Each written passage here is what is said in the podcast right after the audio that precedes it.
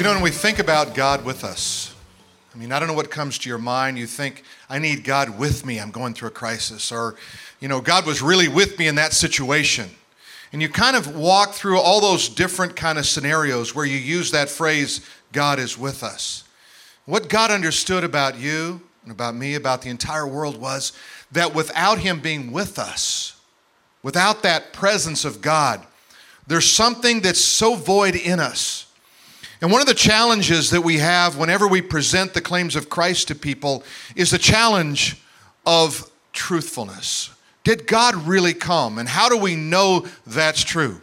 I've had many, many discussions with people that are atheist or agnostic, people who reject truth or reject the God of the Bible. And all of that, one of the things that I always like to bring back to the forefront is the idea of fulfilled prophecy. The things spoken in the Old Testament literally have been fulfilled. In fact, so much so that we could write entire volumes about all the fulfillment of Scripture that we find in the prophecy in the Word of God. But let's go to another way. Let's look at it from this perspective. A scientist by the name of Peter Stoner, who was a colleague, associate of Carl Sagan.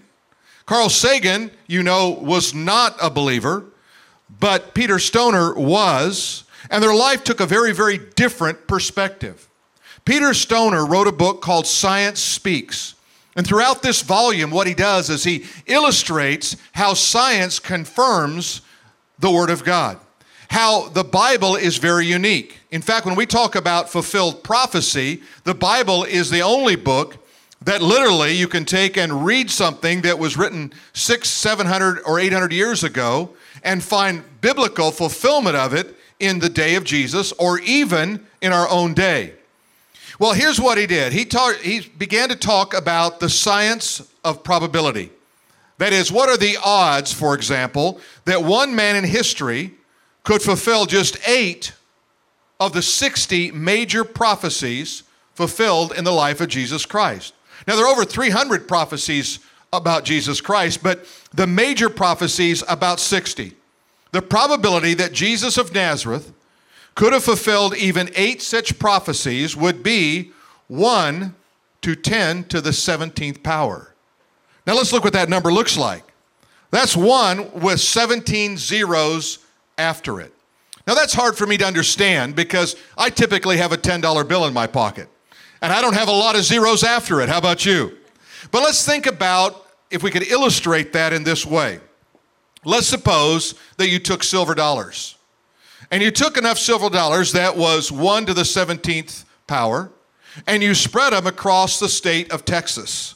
That would cover the state of Texas in 2 feet deep of silver dollars. Does that help put it in perspective?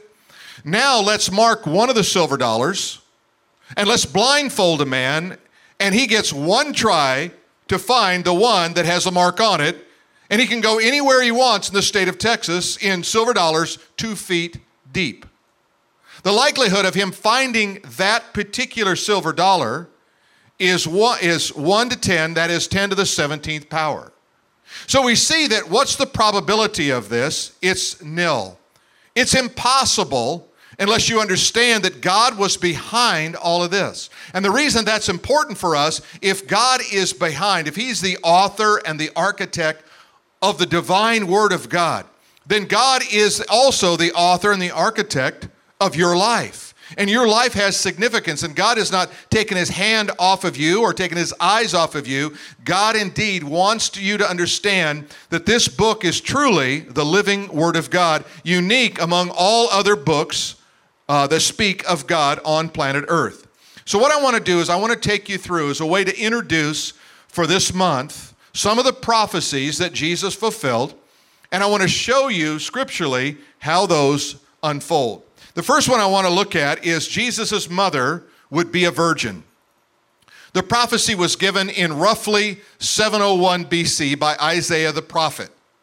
And Isaiah wrote these words. Now remember, when Isaiah wrote, he was writing under the inspiration of the Holy Spirit. What that means is the Holy Spirit was guiding the process.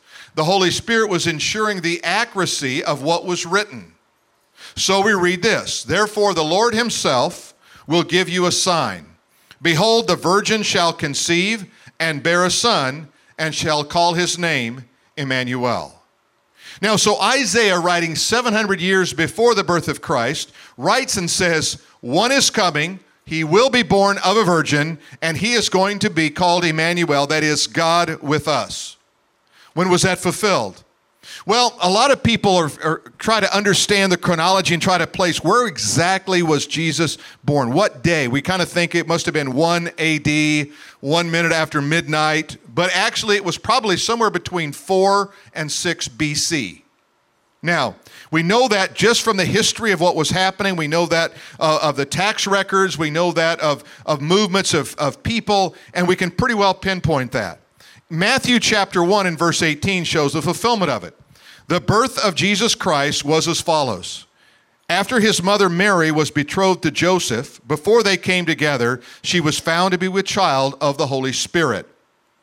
Now remember, that's one. You say, well, couldn't anybody just kind of put those pieces together and say that? Remember the rule of probability. We just take 8 of the prophecies, and it jumps the probability to 1 to 10 to the 10th, 17th power. So we're dealing with something here that's very, very unusual when it comes to prophecy.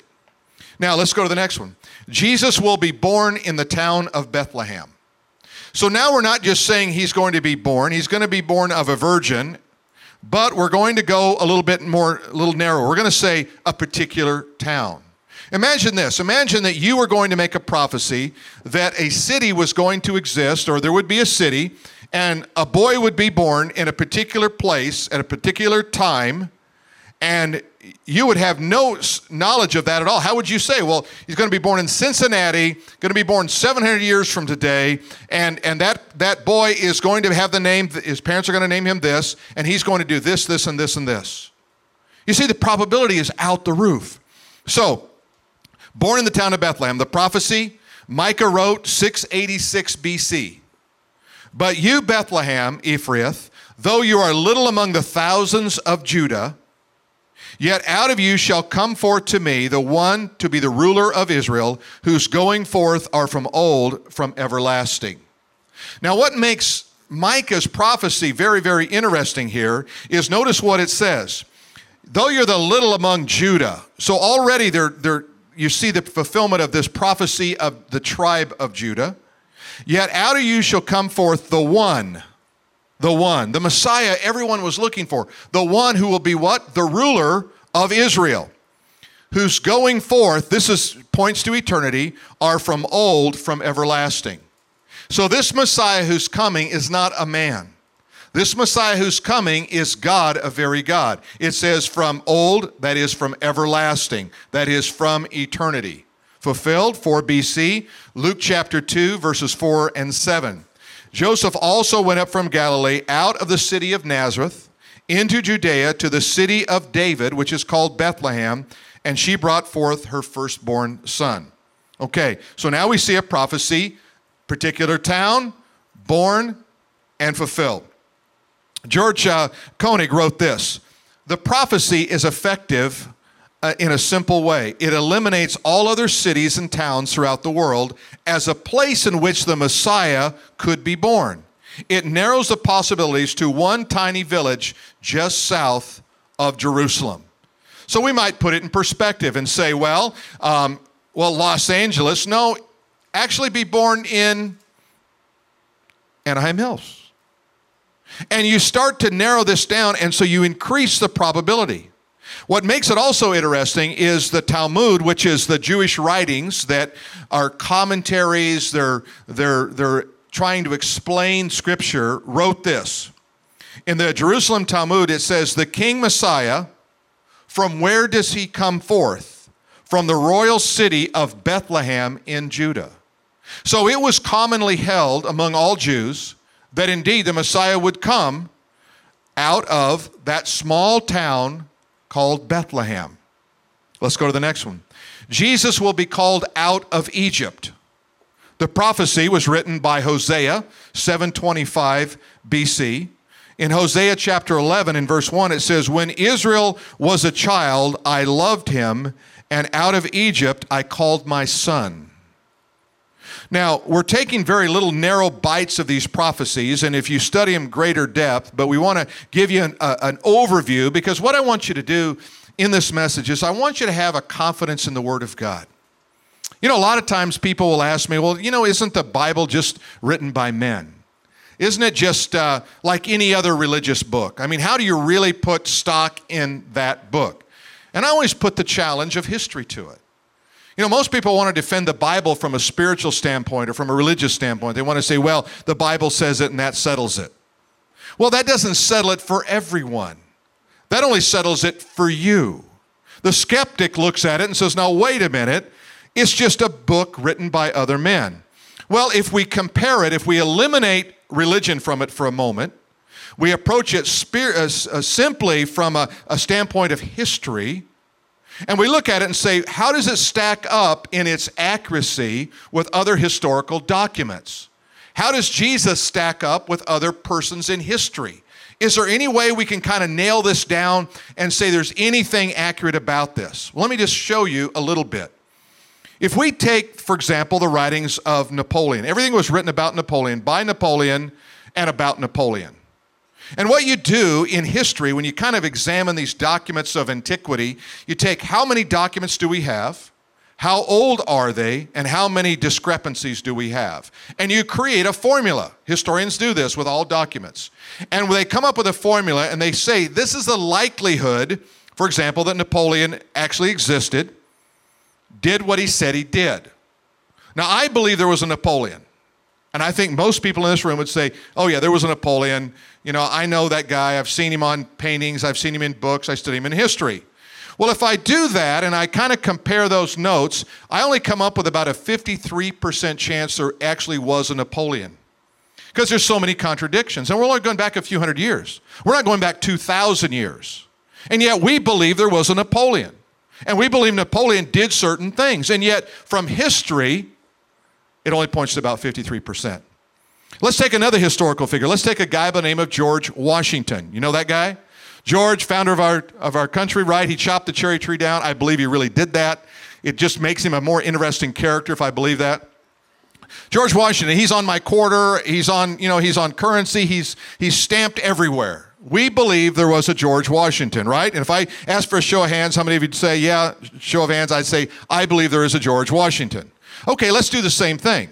Let's take how much time we have, a few hundred years. Let's take the number of documents written by him and by others about him, and let's find out the number of contradictions. We only come up with about a 79% chance there was actually a George Washington. Okay, but I believe there was a George Washington. Well, now let's just take it to Jesus Christ. And now let's not go back a few hundred years. Let's go back 2,000 years. And let's take what's written in this book. But let's not just stay with this book. Let's take the writings of secular historians and Jewish historians. Let's write what his critics had to say and also what his friends had to say. And let's apply the same thing. And forget religion for a moment. Forget spirituality. Let's just move in the area of historical documentation. What we do is when we do that, we come up with, and remember, the longer it is, the more likelihood you have that there's going to be errors in any document. That's a rule of history. You come up with about a 97 to 98% chance there was a Jesus Christ who did what he said he did, and he lives today. Now, that's just history. So whenever I begin to talk to somebody about the Bible, I don't immediately start with, well, I believe it, and that settles it. Okay? I begin with, well, let me ask you a few questions. And people will say, well, I believe in science. Science is kind of the big thing in my life. I believe science is true. And I always say, which period of science do you refer to? Do you refer to 100 years ago or today? What if scientists discover a God gene? What does that do to your faith in science? You see, it completely destroys science, because now you have God showing up in your belief system. And so you can go to the Pasteur Institute, and the Pasteur Institute supposedly has one book of every science book ever written on a shelf. It's supposedly like 3.5 miles long. Which one's accurate? You see, what God wants us to understand is even though this book is not a science book or it's not designed to be a history book, it is accurate. I just had this discussion with a young man this past week who claimed to be an atheist. And by the time the conversation was over, he prayed and received Jesus Christ. All right? Amen. But when you begin to think about this idea of what we believe in and how you put your faith in something, if you start to ask these serious kinds of questions, if you are an honest doubter or a dishonest doubter, do you really believe there is a God, or you just say there is no God? And you begin to process people through. People begin to come to an understanding of the reality of Almighty God, because you cannot deny him. You cannot ultimately pull away from him. And the best argument is just an invitation to examine the facts. Look into it. See what this is all about. So it says here that the prophecy would be in Hosea 11:1, that when Israel was a child, I loved him, and out of Egypt I called my son. Now let's go to Matthew chapter 2 and verse 13. Again, fulfilled 4 BC. Now when they had departed, behold, an angel of the Lord appeared to Joseph in a dream, saying, Arise, take the young child and his mother, and flee to Egypt, and stay there until I bring you word, for Herod will seek the young child to destroy him. Again, fulfillment, biblical narrative, scripture. There it is. It's laid out in front of us. Jesus will be a member of the tribe of Judah. Here's another prophecy. The prophecy was written 1400 BC. So now we're not going back 600 or 700 years. We're going back 1400 years in the book of Genesis. And this 49th chapter is an amazing chapter. I encourage you to read it sometime. But it says here, the scepter shall not depart from Judah. Now what that means is that the king will come from Judah. The scepter is what the king held. Nor a lawgiver from between his feet, until Shiloh comes, and to him shall be the obedience of the people. Shiloh is peace, the Prince of Peace. When the Prince of Peace comes, it says, and he shall call forth the obedience of the people. When was that fulfilled? Fulfilled in 4 BC, Luke chapter 3, verses 23 and 33. Now Jesus himself began his ministry at about 30 years of age, being the son of Joseph, the son of Judah. So when you look at the chronologies, and you ever open up your Bible and you read the chronology, you typically only do it at Christmas time, and you say, well, how does this whole thing kind of shake out? And you find that Jesus was a part of this tribe of Judah. This prophecy that reaches back to Genesis chapter 49 tells us about which tribe he would be a part of. Again, we're narrowing down this biblical narrative. We're trying to understand a little bit more about what God is up to. So let's go. Jesus then would be from the lineage of the King of David. So we're not just in the tribe. Now we're bringing this down to King David himself. Jeremiah, and this was written in Jeremiah 586 BC. Behold, the days are coming, says the Lord, that I will raise to David a branch of righteousness. A king shall reign and prosper. So Jeremiah says, the days are coming, I'm going to raise to David a branch of righteousness, a king shall reign and prosper. Fulfilled, Matthew chapter 1 and verse 6. Jesse begot David the king. David the king begot Solomon by her who had been the wife of Uriah.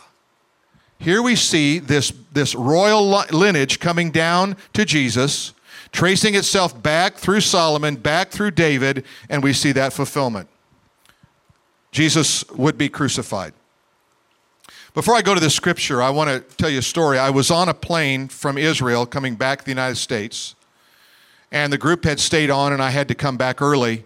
And I got on the plane, and sitting next to me was a lady with a couple of little kids. And she was a resident of Israel. She was Jewish. She was not a Christian.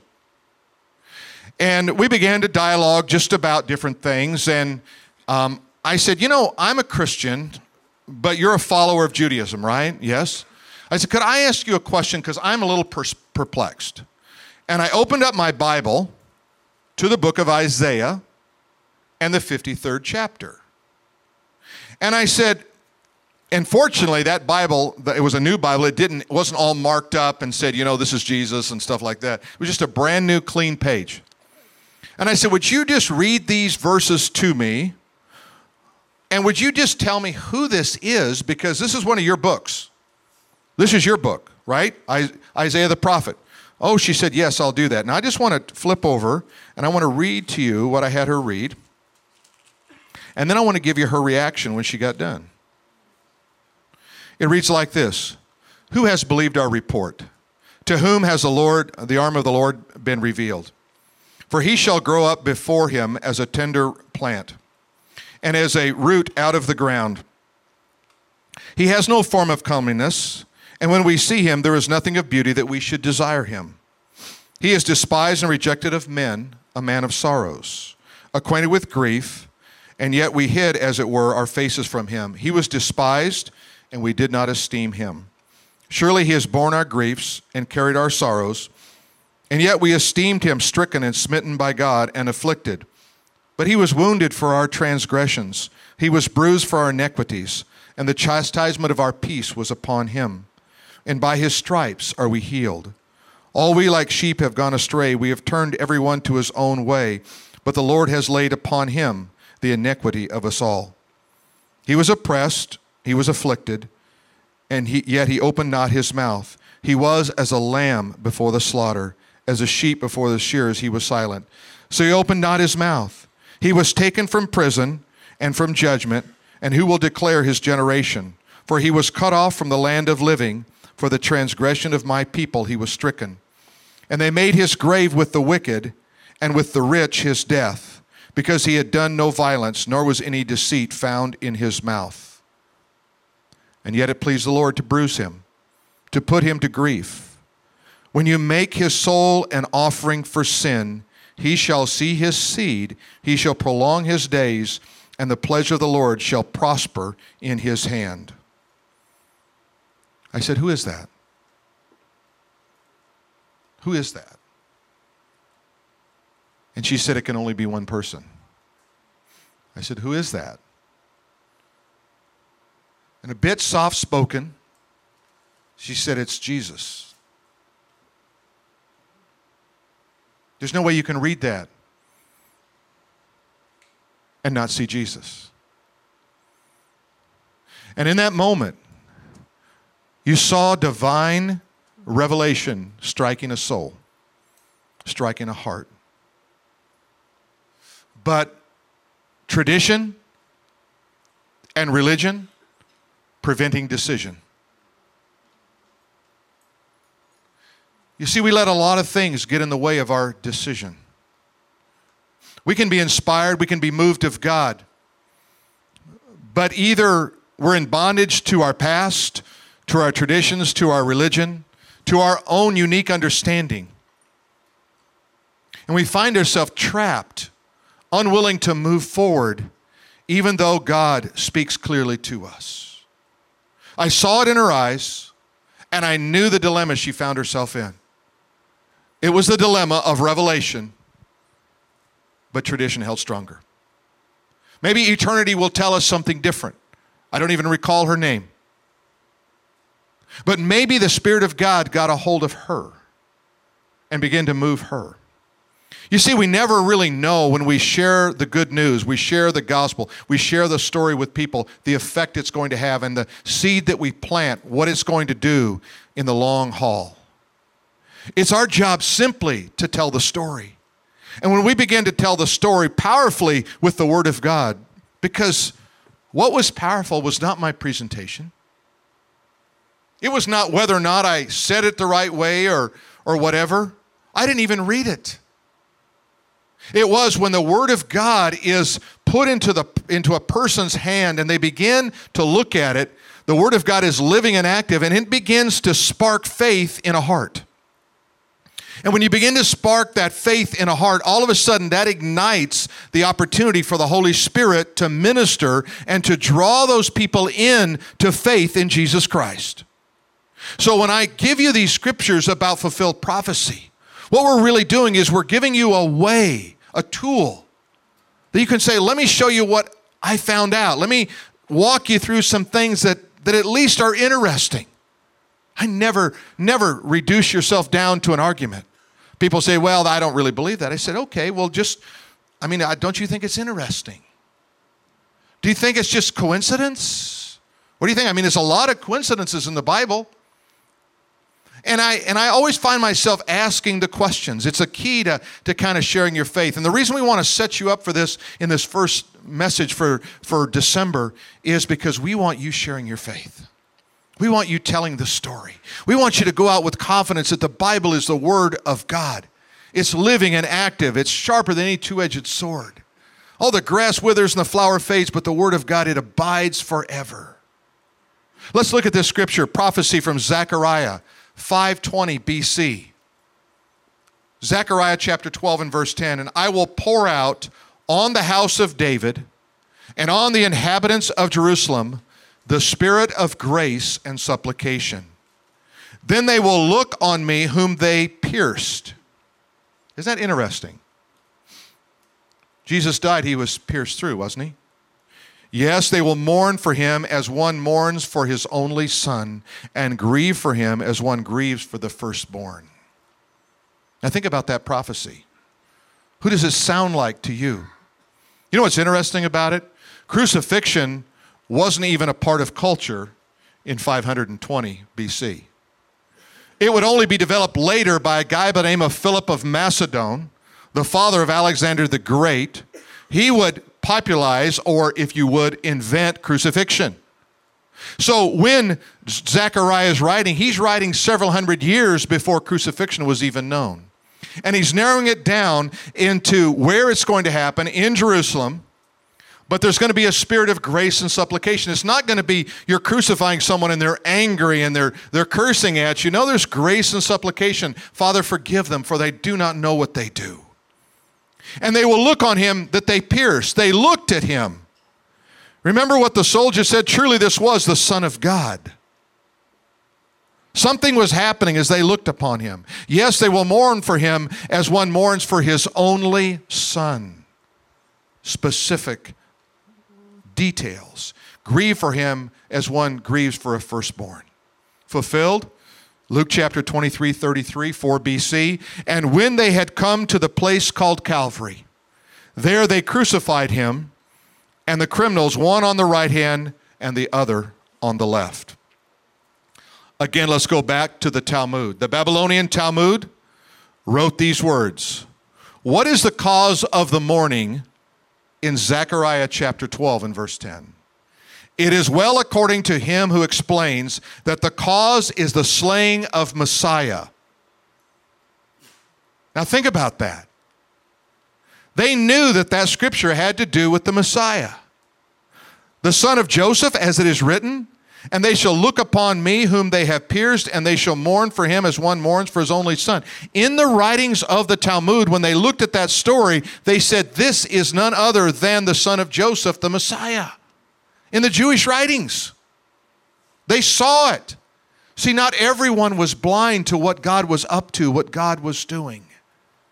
What I want you to understand today is that the God who wrote prophecy is the God who has your very life in his hand. It's a God who loves you. It's a God who has ordained your days. It's a God who has a plan for everything that's out in the future for you. And you never have to fall back and say, what am I going to do and how am I going to get through this? Because God has got it. What you have to do is step back and say, God, would you please take this? Would you, I know you've got a plan. I know you've got my life in your hand. But God, I don't know how this works. I don't know how to put all these pieces together, and just give it to God. Give it to God.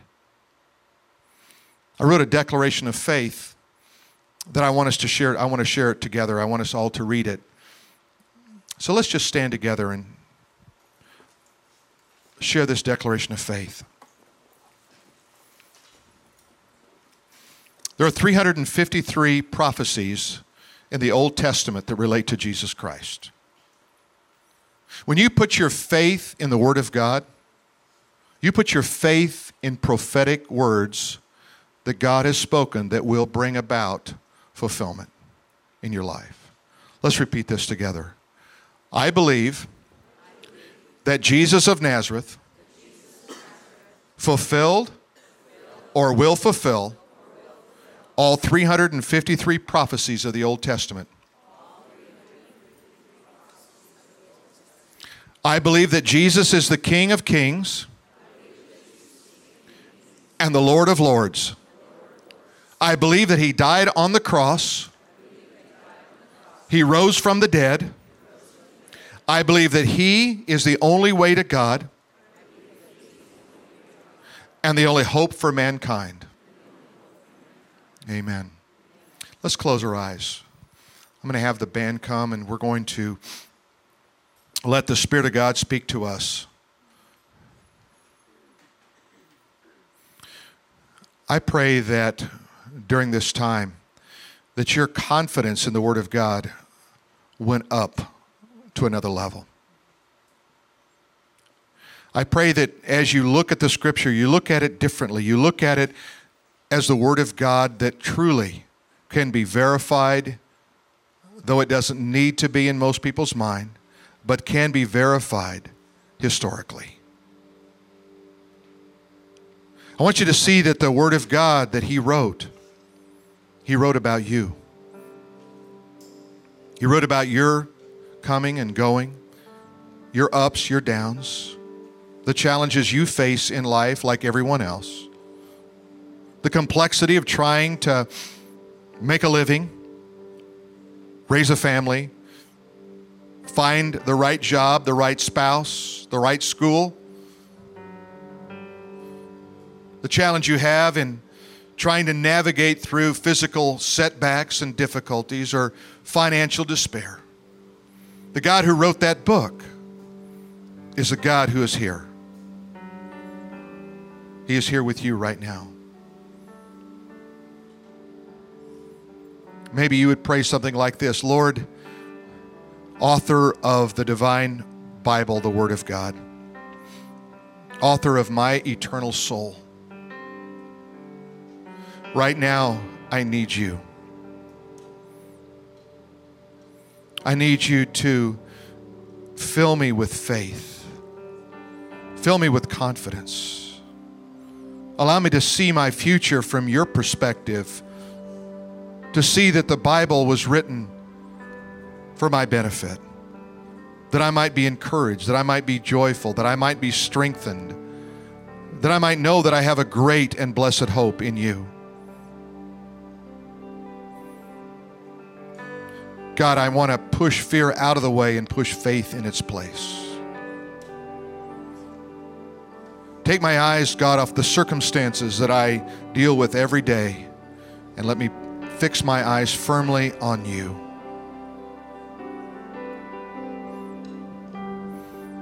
Just give him praise right now in your own heart, your own words. God, you are the great God, the mighty God. God, you are the God of salvation. You are the God of eternity. And I praise you. And I welcome you, God. I welcome you right now into my life and into my situation. Some of you may be broken and you feel like you're not fixable. Trust me. God fixes all things. He makes all things new. Some of you may be embarrassed by your situation. Jesus died for our shame, to take it away. Some of you may be guilty because you failed. You're embarrassed by your behavior. Would you just give that to Jesus right now? Would you let him just take over that situation? Let him minister to you right now. See, walking with Christ is all about release. I have to release the things I hold too tightly in order to gain what God wants to do in me. Right now, what do you need to release? Just release it. Jesus, I release this. I release that. What are you releasing? Just release it right now. One by one, release it.